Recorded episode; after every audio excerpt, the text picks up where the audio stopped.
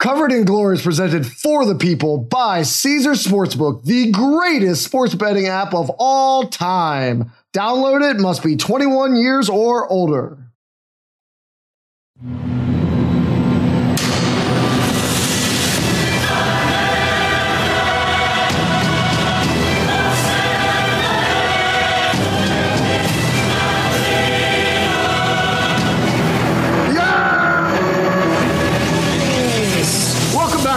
Edition of Covered in Glory. And Brett, it is that time of year. Good tidings and cheer are in my heart. Mariah Carey is perpetually in my ears. And you are back destroying sports books across America this December. You had another killer week. You are crushing it in December. How do you do this every single year? I was so sad that I got the PSG bet wrong because I wanted to go five for five so badly. And because like now you got it in my head that I'm like just a December god. And so I, I was I, I saw even though my week was still really good, I was I walked away disappointed after the one-one draw against Lille because I was like, dude, December Brett needs to go five and five. But Yeah. I got I went four or five. I think I was up over 10 minutes. So I'm I'm I'm feeling pretty good though. I hope under my Christmas tree is an outrageous suit with a fedora, and I can become your agent. I can become like your hype man walking. But only for one month. But only, for, one month. though. you have to let me go month. immediately on January 1st. I'm actually going to need that suit under like my Thanksgiving turkey because it is useless come January. I'm not going to be your agent by then. oh man, I don't know what I don't know what it is. I actually I was trying to think about this too because you, you- when you brought it up on, on the other show, I was like, man, what about December like is different? And the only thing I can I can picture is like obviously as you make fun of, I love my spreadsheets. And in December, we get this crazy congestion of matches, right? So it's like uh, th- if there's ever a time for data to be really consolidated and you get a bunch of run of games where like things are a little bit stickier, it would be the month of December. So I'm wondering if that has something to do with it. Where and you know, because we, we never really talk about this, but the Premier League season is long, man. Like we start in August, we end in May, and so like when you're talking about like trying to use acute like underlying numbers you know it feels like the teams that we see in august are never the ones that we actually see ending in may for the most part um and so i'm wondering if like just the the congestion in december kind of helps out with the way that i like look at the sport I don't know. Whatever it is, keep doing it. I mean, not in the five pint against me. I guess I'm just going to buy you beer every December forever. That's going to be my Christmas present to you. But for the listeners at home, I mean, this guy's red hot. Make sure that you're paying extra attention to his picks today. And Brett, you mentioned that fixture congestion, and we're going to do uh, something slightly different next week during the kind of that holiday week between Christmas and New Year. So this is the best time we have to take stock again of the league and look at the futures market because by the time we get back together and when we're having a deep dive into um, the Premier League collectively, it's going to be like mid January because we're going to do something a little different next week and then they uh, have that week off. And by the time we come back, it's going to be what, like match day 22, I believe. And we're going to be like actually starting to look at the end of the season. So before we have that congestion, before the table starts sorting itself out and the market starts shaping accordingly, we want to get ahead of it. We want to look at bets to get down right now. What can you take advantage of? Where are the odds for the second half of the year? And obviously, we have to start at the very top, the thing that is the uh, highest bet market, the thing that gets the most attention, which is going to be who's going to win the league. And luckily, Brett, for what feels like the first time in forever, it is not, and I repeat, not a foregone conclusion given what we are seeing in the city results. So the uh, four most likely teams to win, according to the markets, are Manchester City plus 130, Arsenal plus 250, Liverpool plus 250, and then they have to be mentioned. If, if they're above City in the table halfway through the year, they have to get a mention. Aston Villa plus 1400. So as I read out those four teams, Brett, which one immediately jumps to mind for you? Uh city at a plus number Yep. i'm i'm the worst i'm the worst Uh, I'm the I'm the worst. I yeah. I mean, I think you and I are going to be on the same page on this, but um, I think I think one of our our favorite writers, uh, Ryan O'Hanlon, mentioned this in one of his pieces too when he was breaking down the top four race. You know, when you think about we we've we've kind of over discussed City over the years because they're always at the top. Like we never forget about them.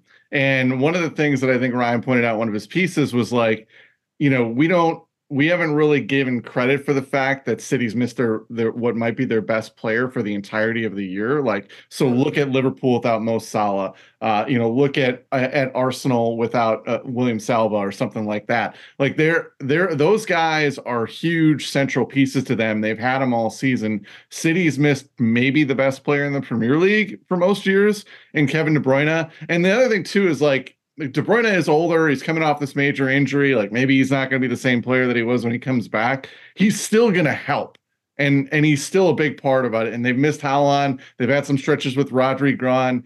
I, I this is still the best team to me. I know they have a little bit of a point deficit that's unusual at this point in the year, but like this is still the best team. They're going to get their best players back. I don't know how you cannot take them at a plus number.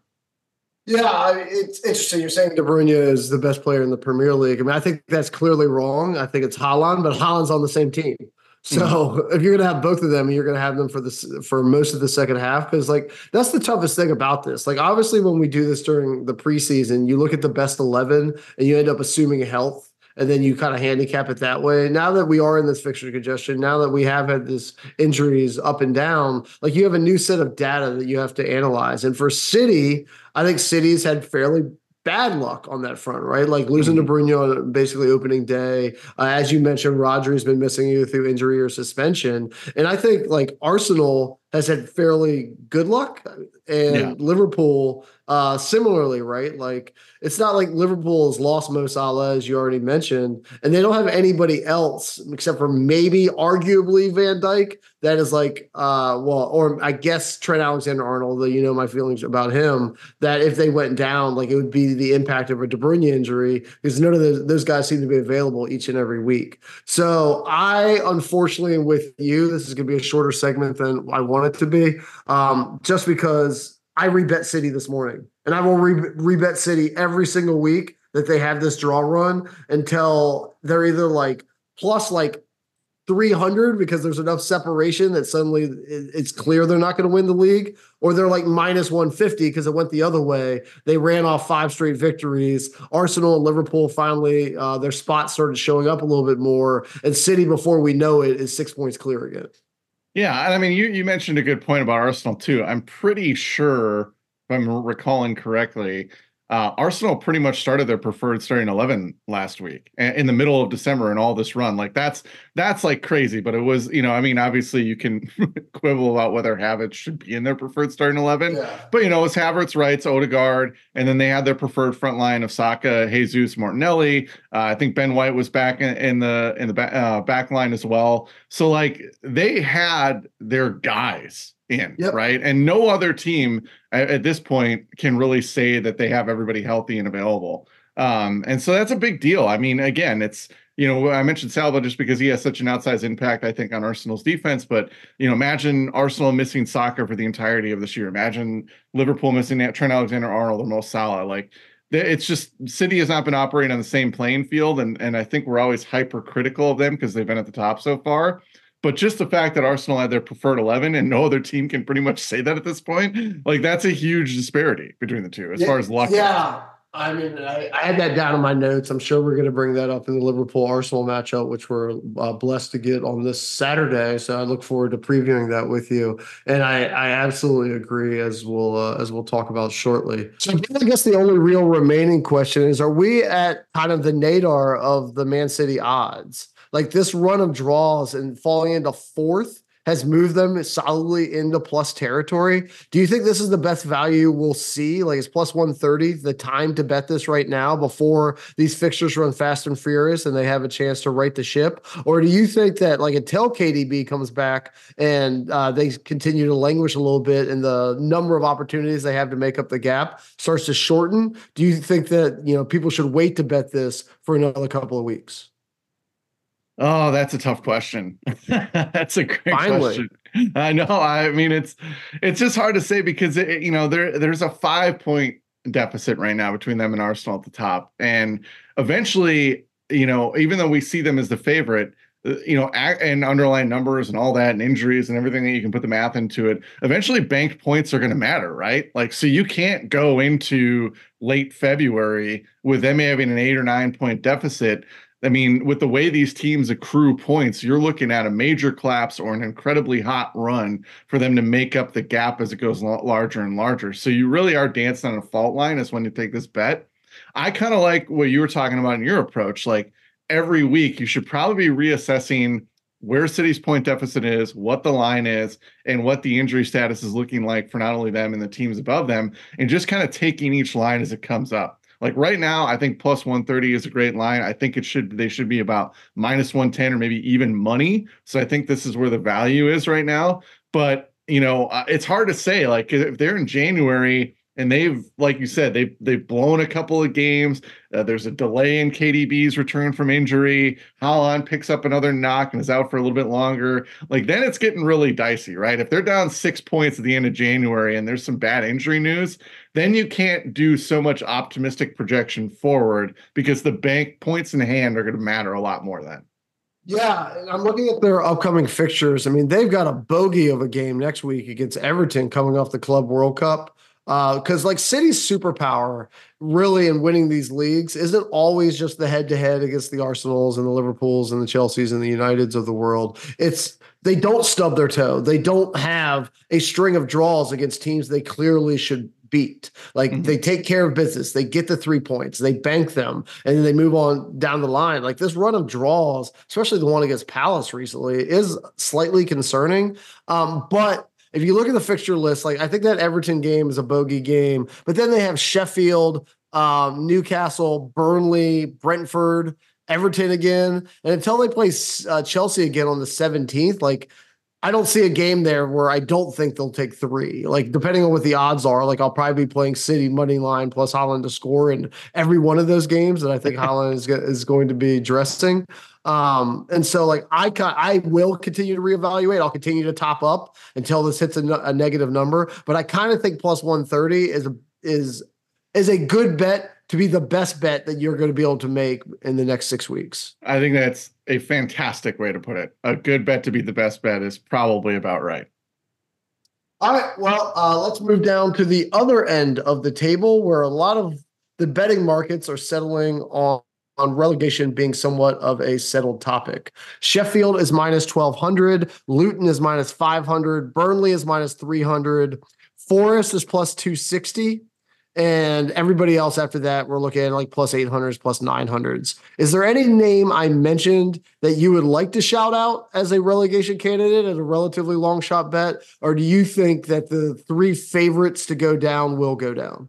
Yeah, I think this market's pretty appropriately priced. I'm not sure there's any value here. I I mean, I'm not a fan of Forest. I don't think they're a very good team. They obviously, uh, on a personal note, have offended us because they've benched our boy Matt Turner, but maybe with Steve Cooper being fired, um, He's back. That, uh, that, yeah, Matt, Matt, Turner's back between the pipes. There we go. I know, I know, because he gave up a goal on a howler this last week.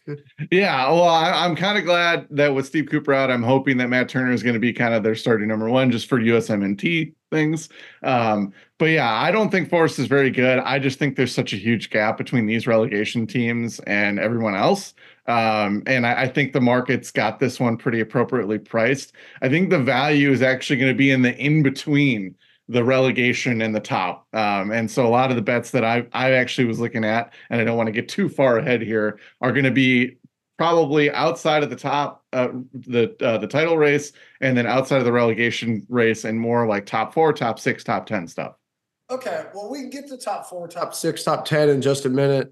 Um, I think the Nuno hiring is a great one for Forest to stay up. I don't think that they're suddenly mm-hmm. going to, you know, finish top of the table or anything, or top half, or maybe even top uh, three quarters. But I think that they could definitely get to 16 or 17 with Nuno in there. And I think what's interesting, Brett, is like these teams are way behind. Like Sheffield, Burnley, Luton Town, um, they're sitting at eight, eight, nine points. Forest is at 14. Everton's at 16 just because of that massive point reduction. Um, and like I looked at the 17th place finish for the last five years, and the point totals were 36, 38, 39, 35, 36. Interestingly, that 35 and 36, that was Aston Villa and Brighton which shows that like how much you can really dance between the raindrops here of just going down and then you know Aston Villa being mentioned in the how, how different those story arcs could have been, Toby. Yeah, exactly. Especially, I mean, Everton's also on the list. Right. I just I don't see a world in which Luton, Burnley, or Sheffield sitting at nine, eight, and eight get into the 30s. So I don't see any way they don't go down just by the pure math of it. They're too far behind the historic pace, and they don't have like the talent to go on a Newcastle S run for a couple years ago, where they were flirting with relegation and then found their way to safety by running off like six wins in February and in March. Yeah, I, I think that's about right too. I mean, uh, I had a little bit more faith in Luton Town. I think than I probably should have early in the year. Um, you know, especially and obviously this is first and foremost. It's I mean, fantastic that Tom Lockyer is recovering. I think he was discharged from the hospital either last night or to this morning. Um, but I mean, they they just don't. None of those teams have the horses to do it. They just don't have the personnel to pull off a, you know a, a complete dovetail from where they're actually at in terms of accumulating points right now unless ross barkley like goes on a ross heater for luton town ross the boss um, i don't think this is going to be the case i mean I, I know you're a big Oli McBurnie guy from Sheffield. Like, you know, who doesn't like a, a McBurnie sighting? Uh, but I mean, he's not going to be the guy that's going to tally a bunch of goals. It's really hard to recruit in January when that's the case. Like it's hard to get players in if they think they're going to be relegated. So I think that these teams are all pretty much in trouble. I think there's a huge gap between Nuno is is definitely he's got it. We saw what happened when he went to Spurs. He's got a low ceiling as a manager, but he definitely raises your club's floor. And if he can just make Forest like defensively average, there's no way that they're going to probably take a big enough hit to, to go. And teams like Bournemouth that we're we're going to talk about them in a second, but teams like Bournemouth that were like in the serious relegation conversation have taken off, and Everton obviously has exploded after their points deduction, and they may get those points back. So I mean, that some of the teams that would have been great candidates to just kind of trip over themselves and help one of the relegation teams have all made these like little runs that separated them enough, probably at this point where they're going to be safe. Yep. Last one I'll mention, and then we'll move back uh, to that top four, top six race that you want to discuss. Uh, Chelsea is plus fifteen thousand, and that is not for on the field performance. But if Everton does not get those points back, it sets some sort of standard by which Chelsea gets adjudicated. It gets a hundred point reduction. They're not going to have a hundred and thirty points to say safe. I mean, 100 points might be high, but like Chelsea's probably going to finish in like the 50 to 70 point range. Anything from 40 points and beyond as a reduction would put make them a relegation contender, and you're getting 150 to one on that. So I don't know if that's worth five bucks and to root for uh, root for the cockroaches and, and nuclear holocaust, but here we are. So so you got to talk about your club. Uh, and and and so and you're talking about them in a negative light. I'm going to fill you in. I'm going to give you some for a Christmas present. I'm going to give you some ammunition to make fun of me. So Everton's top four odds are like plus a hundred thousand, yeah. and believe me, I was sitting here pre-show, going back and forth, working out the math on whether or not you want to maybe put something on that bet because if they get those points back, it's the it's the vein of the Chelsea argument that you just made, but it's yeah. the the reverse of it. If they get those points back, Everton is like ninth, and they're like nine points out of a, a Champions League spot. And Aston Villa, we don't know what they are. Everton's underlying numbers are actually roughly similar, and that's including like a rough start to both their actual and underlying performances in the first like four matches. Um, so like that's all that's, that's huge odds. All I'm saying is you get a court case and all these other teams that are are plummeting backwards, you just need Aston Villa to join them. And that bet doesn't look so bad. That's all I'm yeah. gonna say. I, I completely agree. Uh, we have an Everton match this week, so I'm I'm pretty sure I but know both who we're both going to pick in that one. Yeah. Um, but like I think the arguments dovetail in that if you set a precedent and then you now have to hold City and Chelsea to the same standard, and being forced to relegate two of your biggest cash cows both in terms of ratings, television, fan interest around the world. That's uh, that's pretty dicey. And so if they get an off ramp to give Everton those points back to not have to hammer City and Chelsea, I think they'll take it. And at that point, Everton getting those 10 points back with their underlying metrics, all the Everton futures, short of winning the league, certainly look like great value. Yeah, I mean, uh, top, uh, top six for sure. I mean, we'll get into that, but like, I don't want to cut you off. But there are so many things that are going to change as far as like narrative driven things with in all aspects on and off the pitch if Everton get the points back. So let us get into it now, Brett. Let's not make you wait any longer. Top four odds Arsenal minus 1400, Pool minus 1100. Aston Villa minus 110. They're coin flipping Aston Villa to finish in the Champions League position, which is really interesting. Spurs plus 175. Newcastle plus 250. United plus 700. Chelsea plus 1000. Brighton plus 1600. I'll give you the reverse odds here in a moment for finishing outside the top four, but let's stick with uh, let's stick with the positive right now. If are you taking City, Arsenal, and Pool as given, and we're only looking at the odds for one spot, or are you willing to consider Arsenal or Pool or City falling out of the Champions League? I think Liverpool has the lowest floor because there are certain injuries that I think would impact them more than other teams. Arsenal's defense uh, Saliba is is a huge part of that. Declan Rice is a huge part of that defense. That's basically, I think, probably considered the best in the world right now. I think we can go that far. Um, but I feel like that gives them a, a pretty much a floor at fourth. City, we've already talked about. They're pretty much getting all the the bad variants right now, and Uh, we still consider them a title contender. Liverpool's the one where I could see their center back situation is already dicey. Matip is out for the year with a torn ACL. You know, Konate is mm, has a track record of not staying healthy. Van Dijk has had major injuries in his past, a lot of minutes under his legs there could be an injury issue there. If they start going to that year where they were they were running through center backs and pulling people out of the stands in their academy and wherever else they could find them to find a center back, um, I think that we could be, you know, seeing them maybe hit a bad run and fall out. Uh, but I think Villa is the one. I mean, they have like a crazy like home away split in terms of their performance that makes me ask some questions about their sustainability. And I also, you know, Eddie Howe's run at Newcastle has been very consistent up until this window where they clearly are just an overworked, overrun team. And they're not in the Champions League anymore. They actually fell so far out of that group, they're not even going to be in any European competition anymore. The plus 250 for them is where my eyeballs first went. I don't know about you. Yep. Yeah, it's almost by default, right? Like you have to really believe in Villa at minus 110 to stay up. And I I, I will admit it. Like I admit my biases. Like over the course of 38 games is why Premier League is the most fair league in the world. Like it's hard. It's extraordinarily hard for less talented teams, even ones that are well managed and well organized, to actually keep up with the talent gap between them and the teams above them. Like a knockout tournament, different. Like one game different, 10 games different, 38 games. As you said earlier, like this season is freaking long. And over such a long uh, arc, teams usually settle some somewhere pretty close to the, where their underlying talent is, right?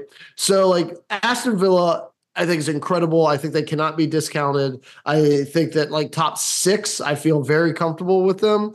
But mm-hmm. Newcastle, Newcastle has more talent.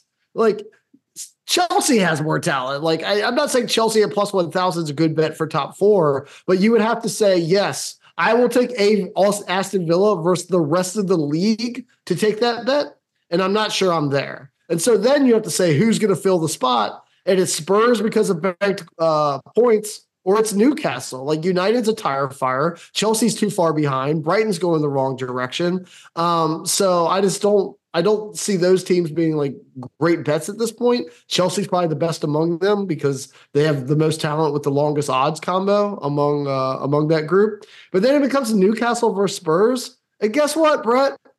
Fade Spurs.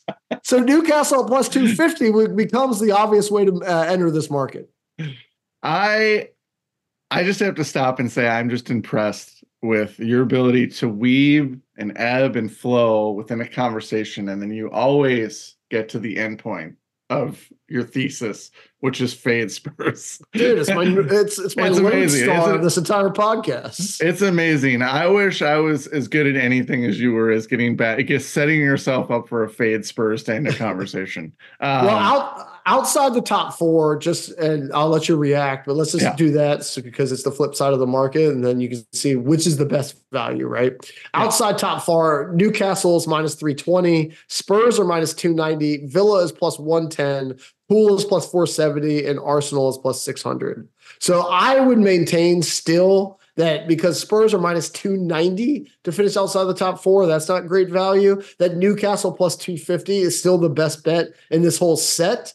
Um, and maybe Villa plus 110 to finish outside the top four. If you're getting every other team and uh, you're getting plus numbers, those are the two that I like.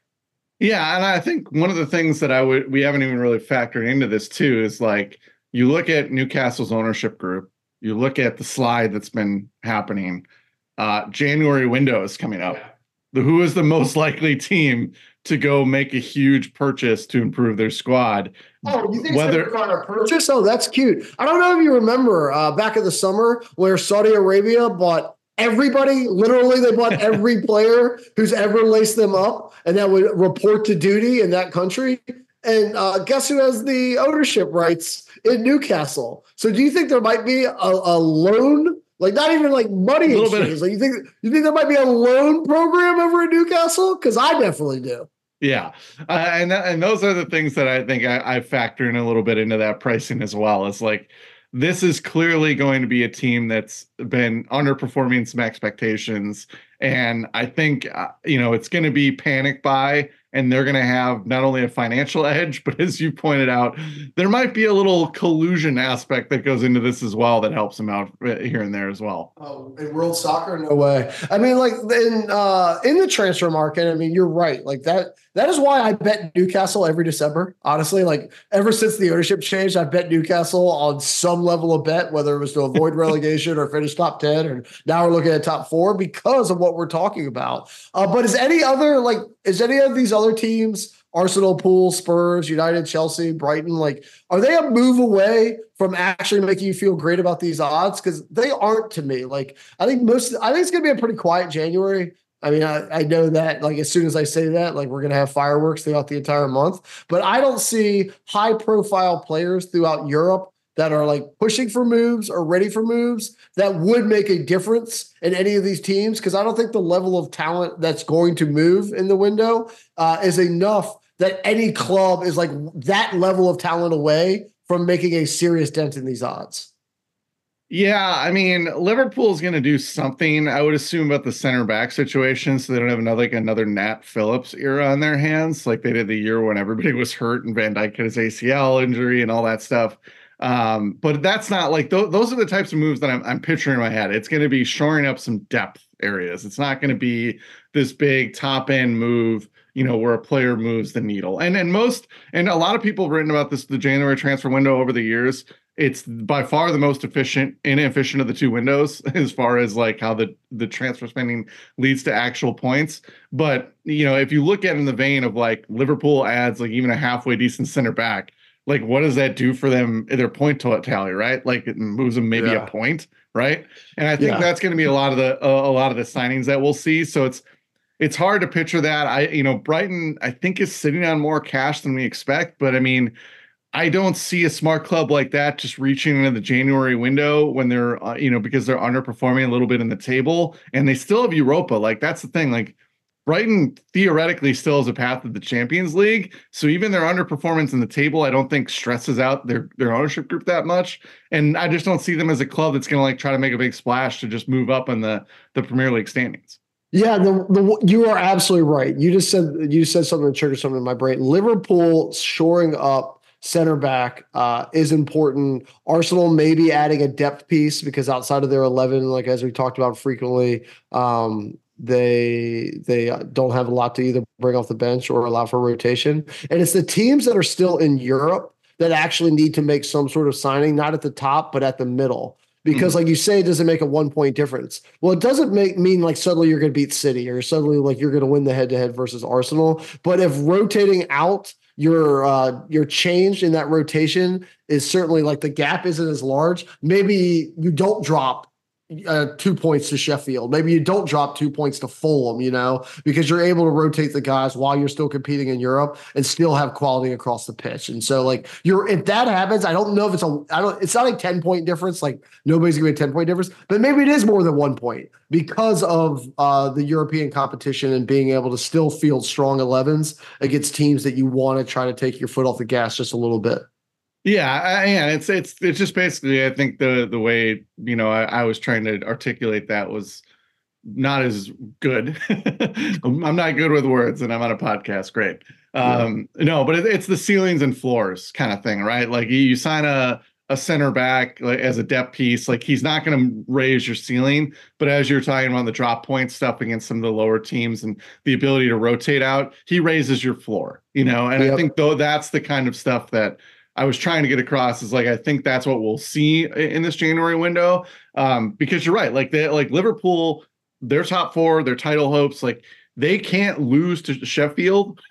you know, they can lose, you know, in, in Europa or whatever. I don't know. They started like seven starters in the Carabao Cup. I don't know what was going on there last yesterday. Um, but yeah, they they can't afford to lose, you know, the the the matches that have to be automatic three points. And the players that help you do that aren't necessarily superstars. It's just the difference between starting like James Tarkowski and Nat Phillips. like that's, I, the, that's the window, the gap you're trying to close. I will not stand for any Carabao Cup besmirching. I think is the greatest competition in the world. I think it's the most prestigious thing that any club can win. I think it should be everything that everybody aspires to. That has nothing to do with the, the only thing Chelsea has a chance to compete in this year. Uh, so before we wrap up and get into this week's games, uh, I think I got a scorching hot take coming my way on the top six. So oh, yeah. I'll just give the odds real quick. Uh, Villa minus 700, Spurs minus 300, Newcastle minus 200, United plus 170, Chelsea plus 200, Brighton plus 450. The reverse fall out of the top six. Spurs plus 190, um, Newcastle plus 220, Villa plus 600. Uh, so, Brett, I think I left a team off that you want to add to this list.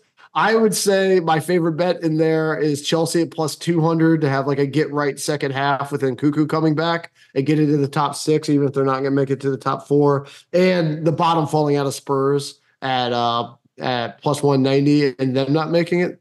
So I think you want to add a team though. So what is your scorching hot top six odds that you want to throw out to the world? You, you and your your little eensy weensy plus 200 bets add four zeros after two and you get Everton's top six odds. and I'm gonna I think it's worth the bet. I think it's worth the play. I don't we I mean you're the lawyer between the two of us. I have no idea how this appeal is going to work when they can get the points back, however it's going to work out. But if that happens, if they are gifted 10 points, they are immediately almost, I think, in my book, a favorite to be a top six team, given how United is playing. Uh, I, given how United has played, given our skepticism of Spurs, given that Chelsea is who knows what Chelsea's going to be, especially if they get antsy and fire Poch. Um, I think Everton's right there. I mean, they'd be in eighth or ninth if they get those 10 points right now. Um, so these odds are are massive for plus six. I, I think you're you're you're obviously betting on a court case, which is like the weirdest. I mean, we DraftKings might start taking oh. court cases. Who knows? We might be going Brett, to traffic court. Uh, let, let, me tell you something. All of America is betting on court cases right now. Our the fabric of our society is, is being settled by court cases. We might as well add soccer to it. fair point. Very fair point. Um, at least this one, obviously, I think is a more direct link to a book. But uh, yeah, you're very fair point. Um, but yeah, that's the one that I would take. I think it's super interesting that they could all of a sudden get a 10 point swing. And like I said, if if you were if you saw odds like that and Everton were an eighth or ninth, you couldn't get your money in there fast enough. So you're just betting on the court case to get them back to that point, and then you have a, in, amazing odds for this Everton team, which is pretty good uh, to be a top six club. Anybody else? Are you are you believing in Bournemouth? You put any uh, money I, I am right a believer now? in Bournemouth, not for the top six, for the top ten. Uh, okay. I think there's enough sliding around. I think there's a chance, and this I love saying this. I think there's a chance. Like United is very lucky to be in the top half of the table based on their underlying performance right now. and Bournemouth has figured something out. Uh, Iraola, who we've talked about before the season, did some interesting work at Rayo. He's got some interesting philosophical ideas. He hasn't even really been playing like their newer signings, um, but like Dominic Solanke, under the radar, which uh, for most people, Dominic Solanke exists under the radar, um, has some fantastic numbers and it's having a really good season for Bournemouth right now. And so for a, a, bottom 10 club to have a striker that's approaching top 10 status, um, that's a big deal, uh, especially with the shifting that we're going to probably see with with Brighton, with United. If there's collapses from Spurs, if there's collapses from Chelsea, like the you know, if you don't have faith in Brentford, if you don't have faith in Everton to get the points back, like that that that line at plus 600 for Bournemouth to be top 10 based off their last month and a half here. It's pretty juicy. Yeah, and is not under my radar. Yet another Chelsea youth product uh, being the best player for somebody else in the Premier League, not wearing blue. So I certainly continue to track. Well, Liverpool, if it makes you feel any better, Liverpool let him go too. So yeah, that did not. Thank you for trying though. uh, the la- last market, then we'll finally get into the games. Consider this a second half preview, folks. Like I know we're going a little bit long on the futures, but I mean this is this is the most interesting thing going right now, especially since the Premier League completely screwed up Boxing Day. Uh, top goal scorer. Is there any value whatsoever? Haaland minus six hundred. And then Salah plus 350, Son plus 1200, Watkins plus 1800, Nicolas Jackson plus 5000, Saka plus like 12,500. Is is there any value in any individual player future right now or is this just like Haaland's world and we're all living in it? I th- I mean, I looked at those numbers it, and the only thought I thought uh, had was it's got to be Haaland, unless you're betting, unless you're betting long term injury. That's really the only play that you're making at this point. You're betting on a long term injury for Haaland, which uh, seems like a crappy way to do sports gambling. But hey, people probably made money off of it before. Yeah. So. Yeah, I mean the problem with Haaland in, in the top goal scorers, like he has a good season every month, and so he's already banked 14. and like if he that. if he he plays another month, like he could have seven goals. And once he gets yeah. in the 20s, he's probably already won the thing. So even with a long-term injury, he can win this thing uh, because it's gonna be hard to catch him in the burst of goals that he gets. All right, Brett. Uh, that was great. I hope people go out, make some money on fading Spurs, uh, backing Newcastle, and their endless pipeline of elite talents that is going to flow through what usually carries oil, but this time it's going to land in England. And uh, yeah, throw a little money in that Everton. I mean, I, I agree, and I think, as I said earlier, they have an opportunity to get out of their a mess they created because it's going to uh, go into the top of the clubs. And I th- think that on appeal, there might be a good reason they should take that. So I I like your line of thinking on those Everton top ten, top six bets.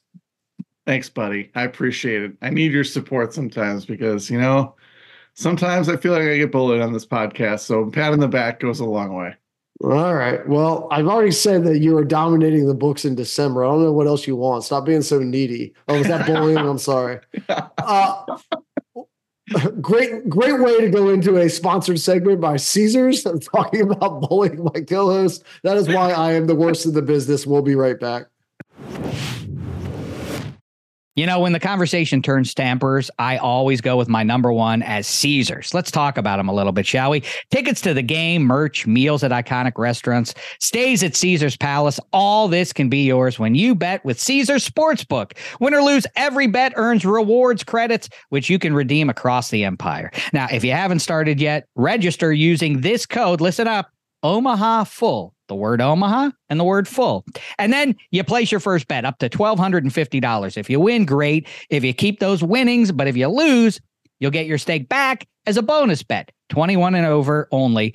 Offer valid and must be physically present in Arizona, Colorado, Illinois, Indiana, Iowa, Kansas, Louisiana, Massachusetts, Maryland, Michigan, New Jersey, New York, Ohio, Pennsylvania, Tennessee, Virginia, West Virginia, and Wyoming. New users and first $10 plus wager only. Must register with eligible promo code. Bet amount of qualifying wager.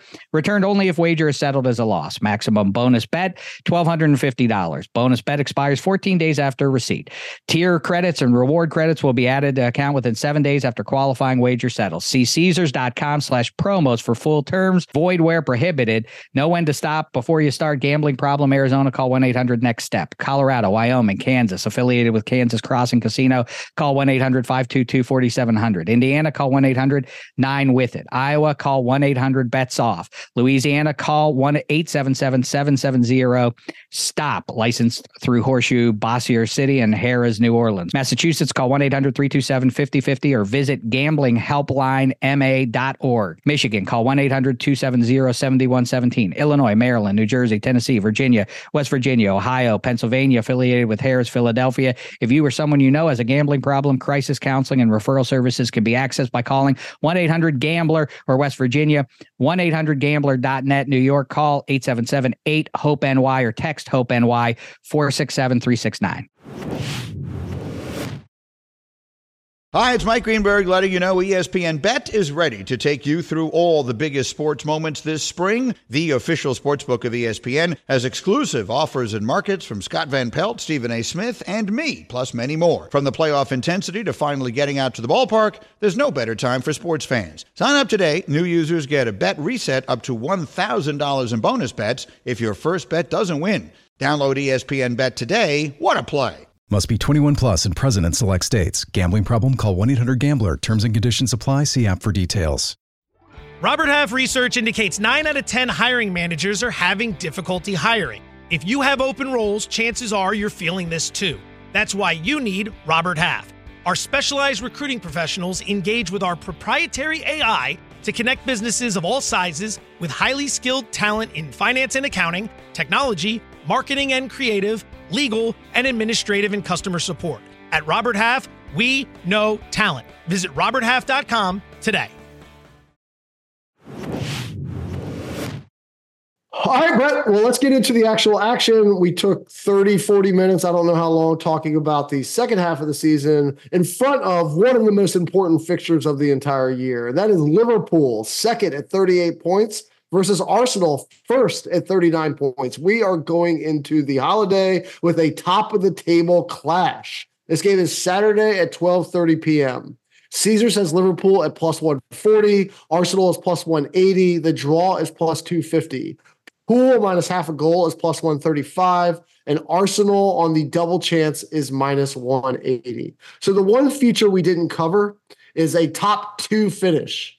And so let's talk about Arsenal and Liverpool head to head on the rest of the year, but then let's do this individual matchup. Arsenal top two is minus 150. Liverpool top two is minus 125. So, do you like Arsenal better for the entire season and in the head to head, or would you split because of some sort of tactical advantage that Liverpool might have that you're going to back them in the match against them, even if you wouldn't back them on the long term? I I can't even make a difference out between these two teams overall. I mean, you have you have the league's best attack, the league's best defense, um, and they're equally strong in both ways. I think they're equally on the precipice of certain injuries would would cripple them. Um, I think De- losing Declan Rice would be huge for Arsenal. Um, obviously, losing Sal- Salah would be huge for Liverpool. Van Dijk would be huge for Liverpool. So they're all one injury away from us being really concerned about them. Probably. Um, I just can't. I don't know about you, man. I, I've thought about this. I looked at the top two odds. I looked at this match. I can't really find a difference. And you are you already know what the bet is when I can't find a difference. So I'll just say the bet for the match is going to be the draw at plus 250. Um, as far as like how this plays out over the season, man, I don't know. You got to be the expert here because I have looked at this every which way and I cannot figure out where these teams rank above each other. I like Arsenal for both. I'll just say it up front. Um, and you mentioned why earlier. Like when you look at their best 11, which they're fielding right now, which is why I'm also backing them in this match. Like over the long term, some injuries can change this. Declan Rice going down would be a big problem. Uh, Gabriel missing some more time would be a big problem.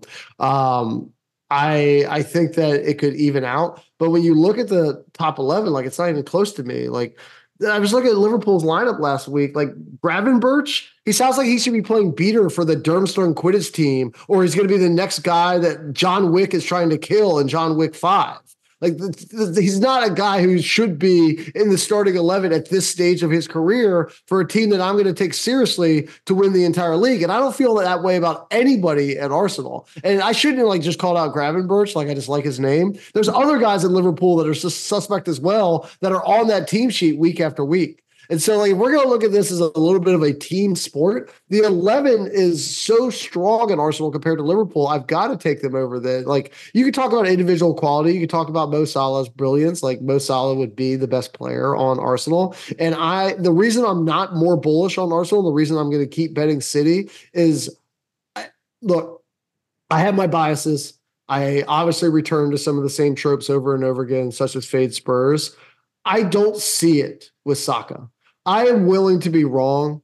Um, and I'm I'm now starting to like root my brain in the fact that I don't see it. So I'm looking for the things he does wrong rather than he does the things right.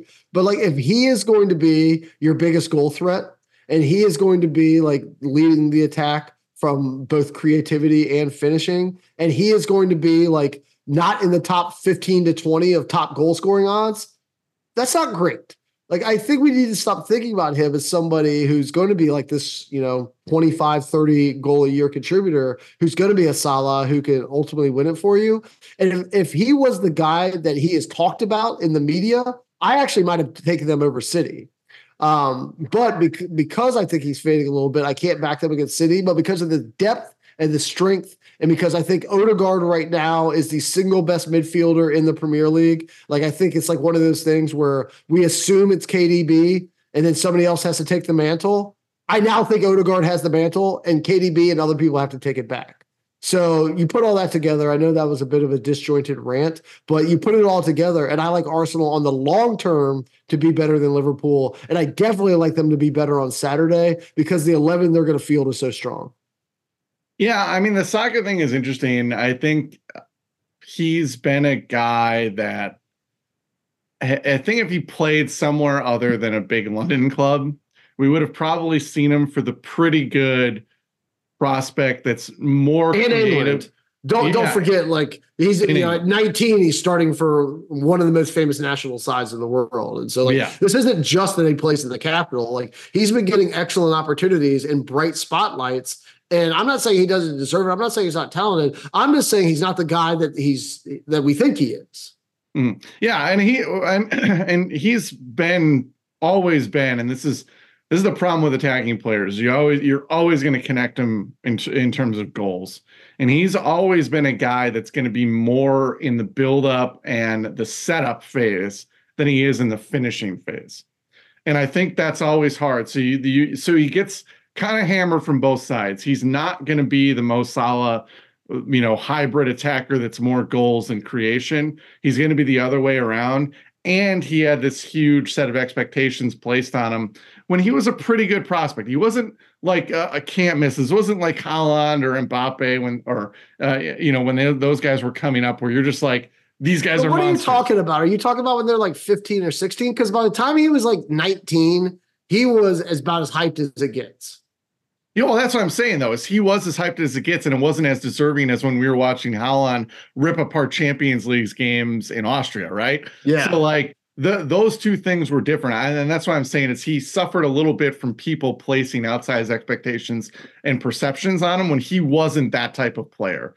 And so yeah. I think that's kind of we have to untangle that a little bit when we look at at Saka, um, because I think he's good. Like he's he's a he's a Champions League caliber player. Like that's not, I don't think that's arguable. But is he an elite top tier goal scoring attacker? Absolutely not. And that's where I think you're getting, you know, your reservations about how high Arsenal can go as far as top of the table. I totally get that because the other thing too is is even aside from Saka, you know, Martinelli like blew up through the first half of last season. Obviously, he had the injury issue, but he has not progressed, I think, in the way that we would linearly take where he started off last year. I think at this point, you and I were definitely on the bandwagon. I, am gonna I'm pulling you along on that one. I'm pretty oh, sure yeah. we both were were pretty excited about about where Martinelli was going to go. And instead of you know continuing to go up in that nice linear track, he definitely is sort of plateaued. Which yeah. you know he may take another jump. Like all progress doesn't come at once, soccer development is weird. Um, but that's been another factor for me too that makes it harder for me to separate them from a club like Liverpool is like I don't see where their attackers are going to be. Like I love Jesus and, and he does a lot of stuff off the ball and pressing and defensive work. You know, finishing is something he's going to get railed on all the time. But he's a good Premier League striker. But like you said, th- these teams at this at this point in the table, the top four, the top two, the title winner, they have to score. And that is uh, across the board, not just soccer. For me, that's an issue with Arsenal. Yeah, uh, it's a fair point. I think that like, you're depending on the Liverpool offense to carry the Liverpool like lack of uh, steel in the middle and mm. the midfield and a little bit of a shaky back line. And like I think you could say the same thing like, oh, we're a little suspect on Arsenal's offense. I think Liverpool's offense is a little bit overblown right now. Like Salah is still tremendous. I've got nothing but respect and, and great things to say about him. But like Nunez is a chaos agent. Yes, I agree. He can't finish.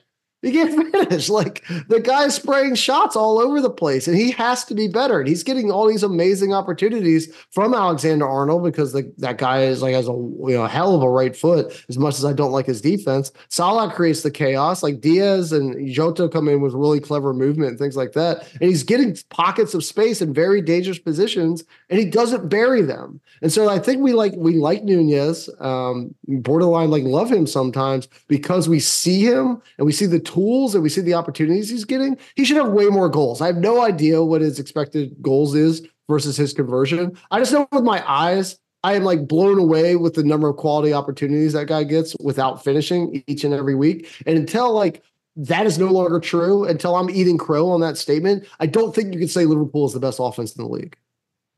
Uh, yeah, I mean, I, I, think the the one thing of pushback that I would I would have on that one is is Edin Dzeko was a pretty good goal scorer who was routinely, I think, I think over his career, he's like 50 at least in terms of where you can track expected goals he's like 30 40 50 expected goal or goal actual goals under his expected total but he was still a very like capable prolific striker in a lot of years and i kind of think like nunez falls into that vein but I think though the one other thing too at Liverpool is there there is a depth. Like you mentioned, all the attackers. Like Gakpo is their fifth attacker. He would start for a lot of you know mid yeah. mid uh, like top table teams. That's true.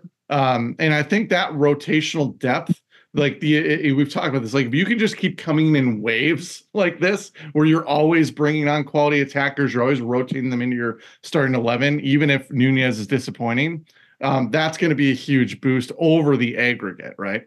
Yeah, I mean, you're catching me on a snapshot right now, right? Like we're talking about this game, we're talking about biases and things that I've seen recent, and there is some mm-hmm. recency bias here. Like I, I believe in strong spines. It's just like how I'm wired if you show me a Declan Rice, you show me a, a, a Gabriel, you show me like a team that and Odegaard and all those sorts of things that are really strong down the middle. Jesus is pressing, etc. You've already brought it up. Like you show me a strong that's really strong down the middle. I'm going to like say that strength that they have is amazing. And then when you say the the up the strength for Liverpool is their depth and their attacking quality, things like that. And I just saw them put up a zero spot against a absolutely like horrible, depleted defensively Manchester United team, it's hard to take, take me that seriously this particular week. Whereas I know I can count on the uh, the Arsenal spine, so I'm taking them. You're taking the cowards way out on the prop market. Uh, I am going to take my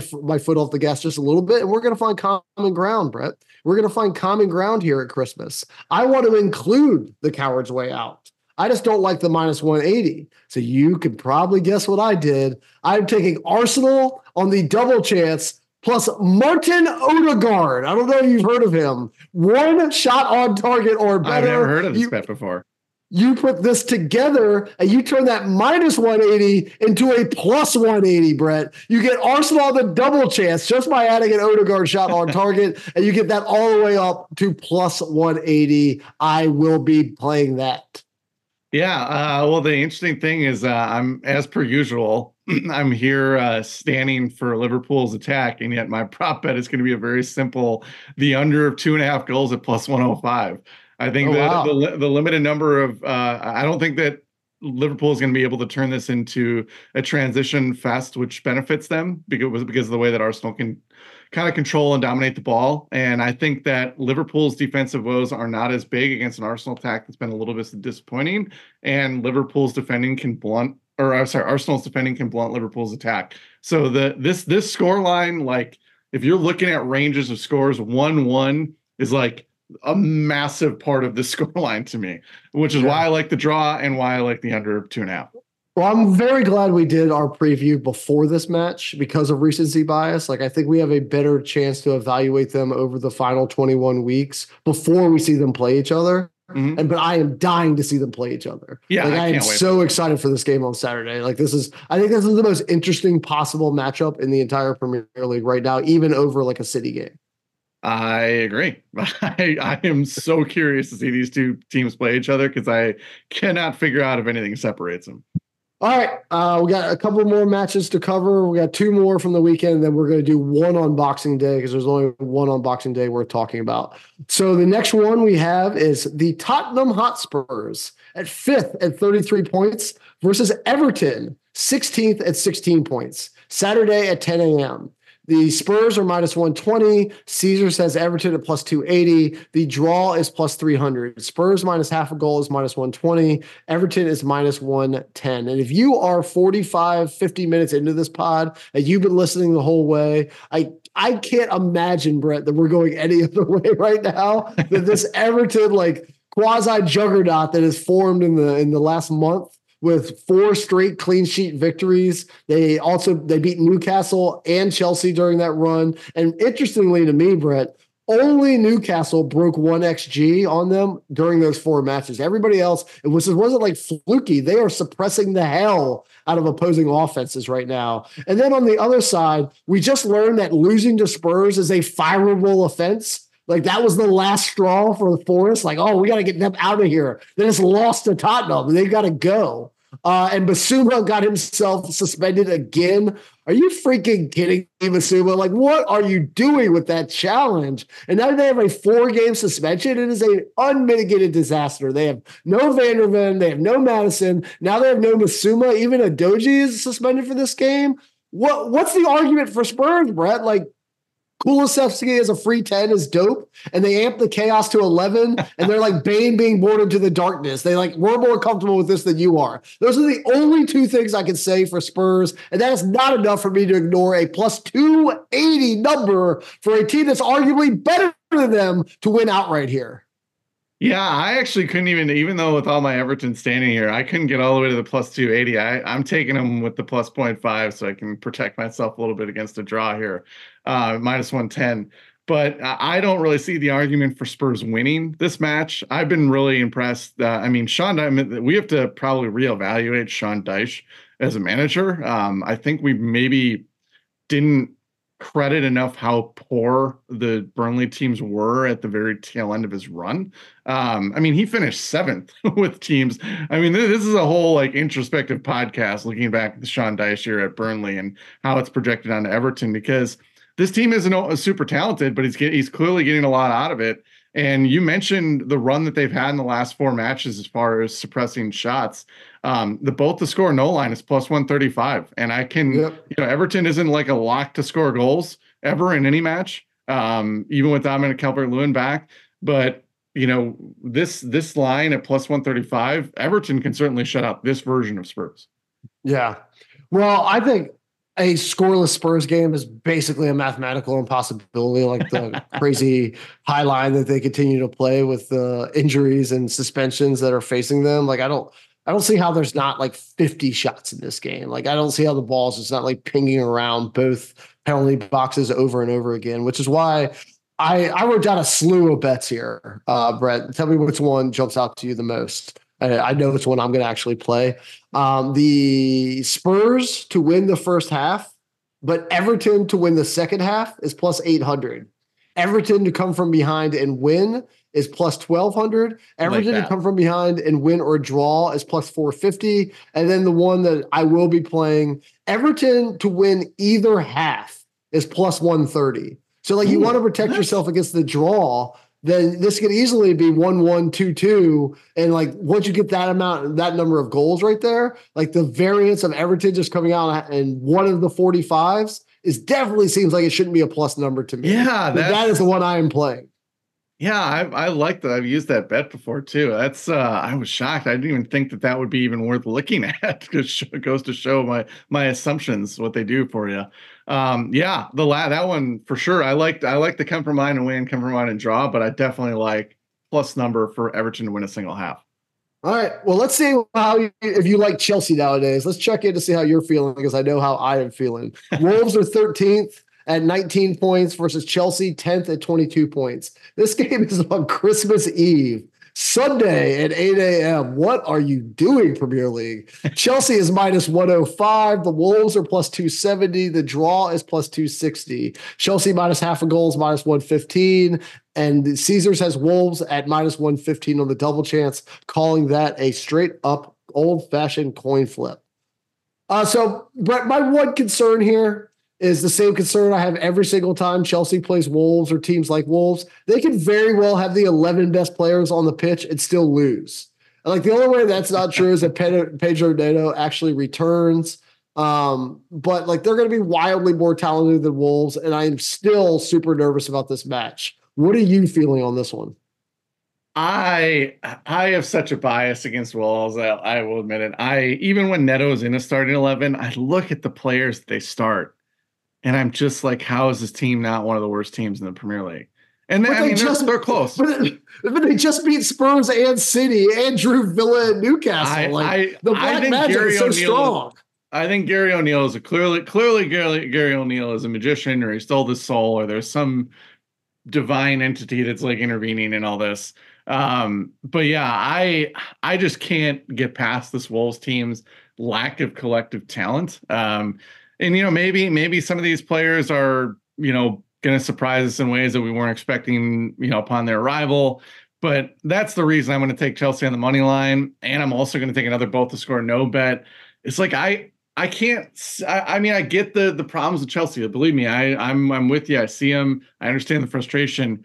I'm never going to be able to look at this wolves team and have ever have ever have any confidence in betting anything. I just i just can't do it especially when it comes to scoring goals. I just I like Matheus Cunha. I think he's a decent attacker, but like that's pretty much all. That's the only nice thing I can really say about him. That and Gary O'Neill's yeah. a wizard. Those are my two compliments for Wolves.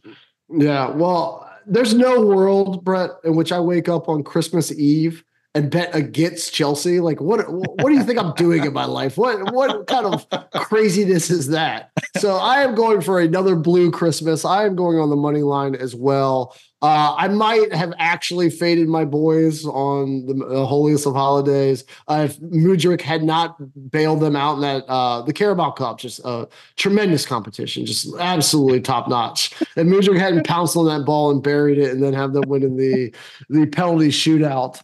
Uh, so vibes are pretty high right now. They blank Sheffield, and not that they shouldn't have blanked Sheffield, but that's the exact kind of thing that could have gotten Poch fired. But instead, they come out and win 2 0. They do advance to the semifinals. They got a super favorable draw. Um, they beat Newcastle, and both sides fielded like strong teams. That wasn't like a scrimmage versus the the U18s or anything. Like both sides went after that game, and Chelsea came out ahead. And then Nkunku finally arrived, and then Nkunku brings fresh hope for the attack. Although I will say, even with Nkunku back, I think it's pretty freaking clear right now, Brett, having watched uh, whatever 20, 25 Chelsea games this year, that Cole Palmer is their best player.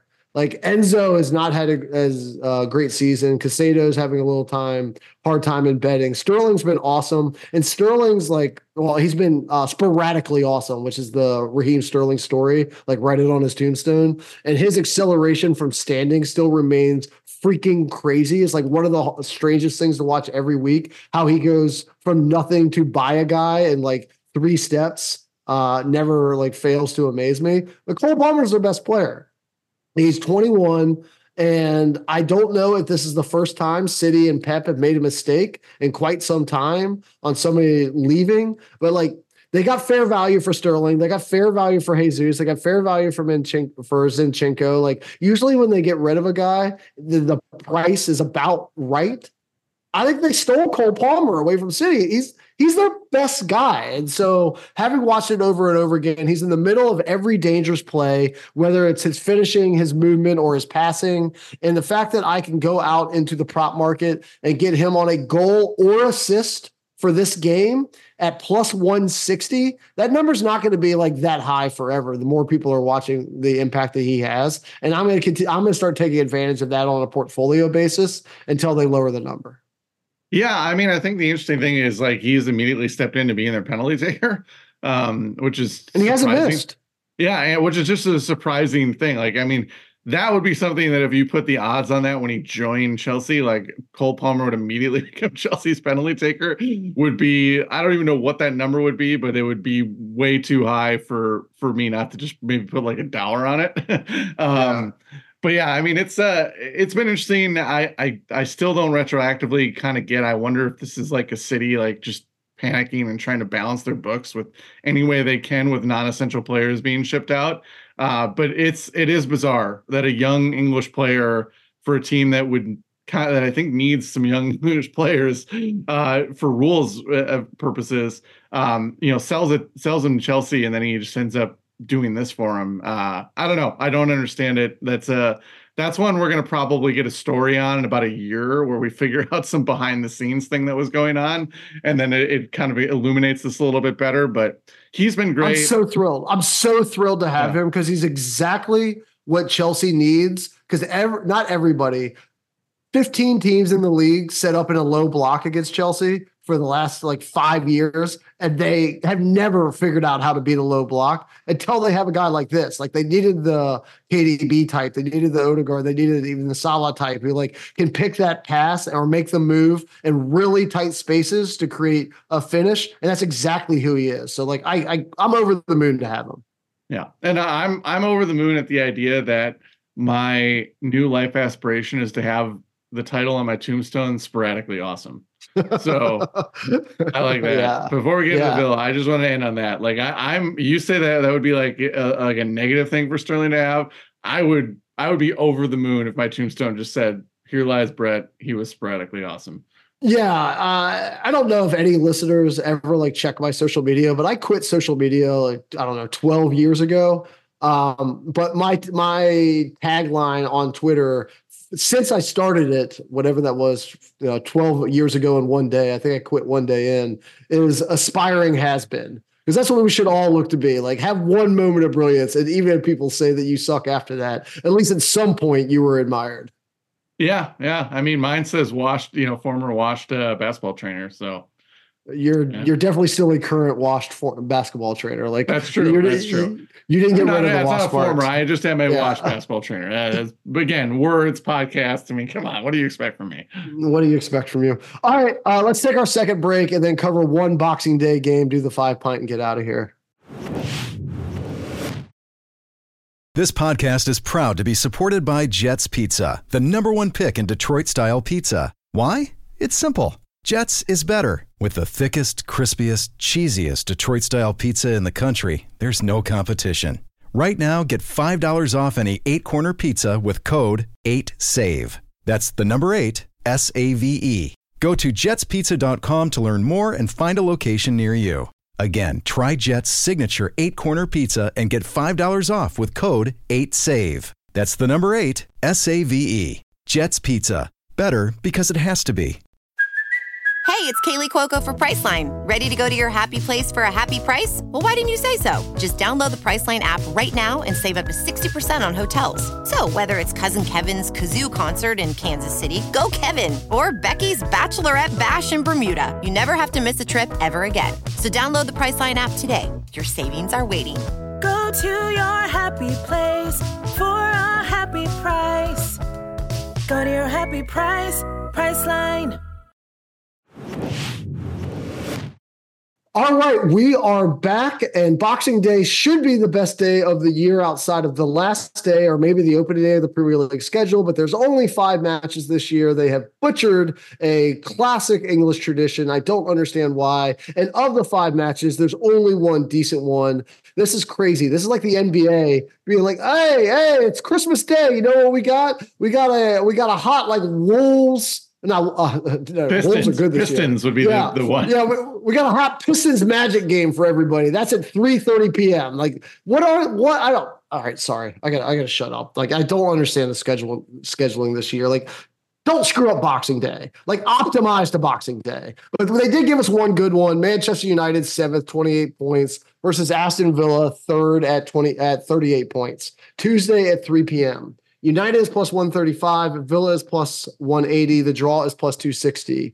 On the double chance, Villa is plus, uh, I'm sorry, is minus 170. Manchester United is plus 130.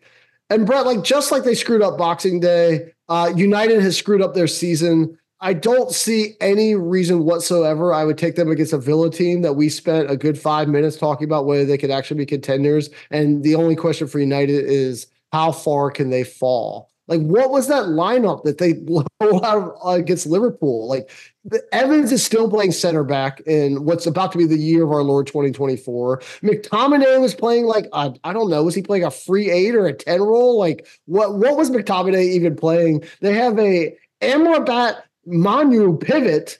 And what is Garnacho even good at? And is Højlund ever going to score? Ever going to score? So I have all those questions about United. That is the way I am thinking about this matchup and their season. And meanwhile, on the other side, Villa just beat Arsenal and City back to back. What, what are we doing here? I'm supposed to take United's tire fire over a team that just beat Arsenal and City back to back. And you're going to give me plus money on Villa? Plus 180 all day, Brett.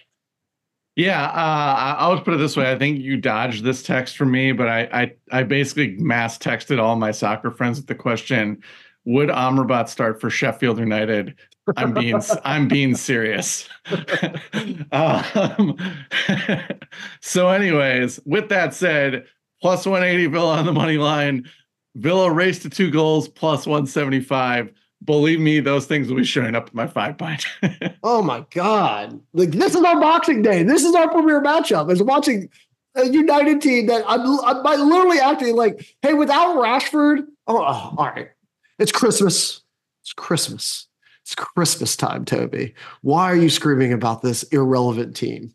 So let me just say Villa plus half a goal. So you get them on the double chance and the under three and a half because United is not good for any more than one here is plus 137. So all the score lines you get there are incredible. You get uh 3-0, you get 2-1, you get 1-1, you get 2-0, you get even nil-nil. The amount of things that you have covered on Boxing Day with a plus 137 are immense. And the only way you lose that bet is if United concede four to Villa or maybe three and they get one consolation goal. I love that number.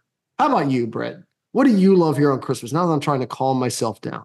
Uh, yeah. Well, for my five pint here, um, since we're just tailing off the Villa game, uh, I got the race to two goals for Villa at, plus 175. As I said, that would be showing up in my five pint. Uh, I have the Chelsea Wolves both to score no at plus 110.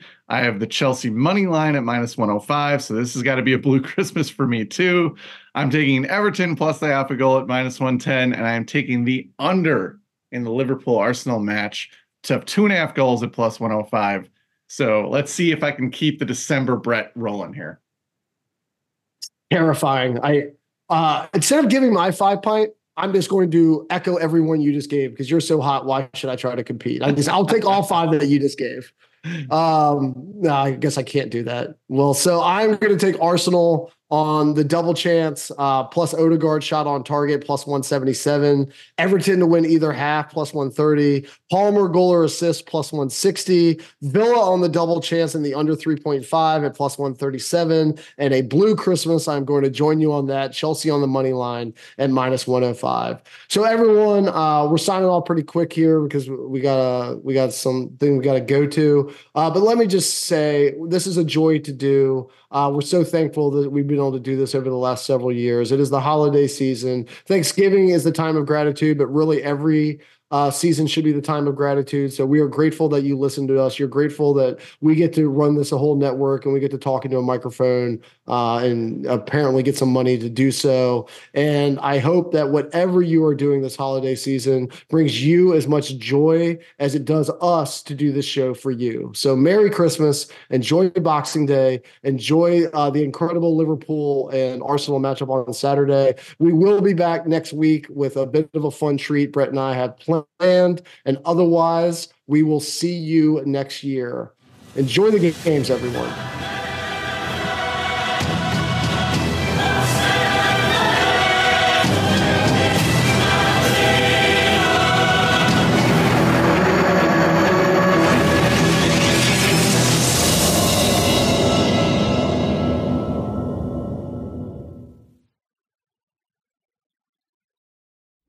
Robert Half research indicates 9 out of 10 hiring managers are having difficulty hiring. If you have open roles, chances are you're feeling this too.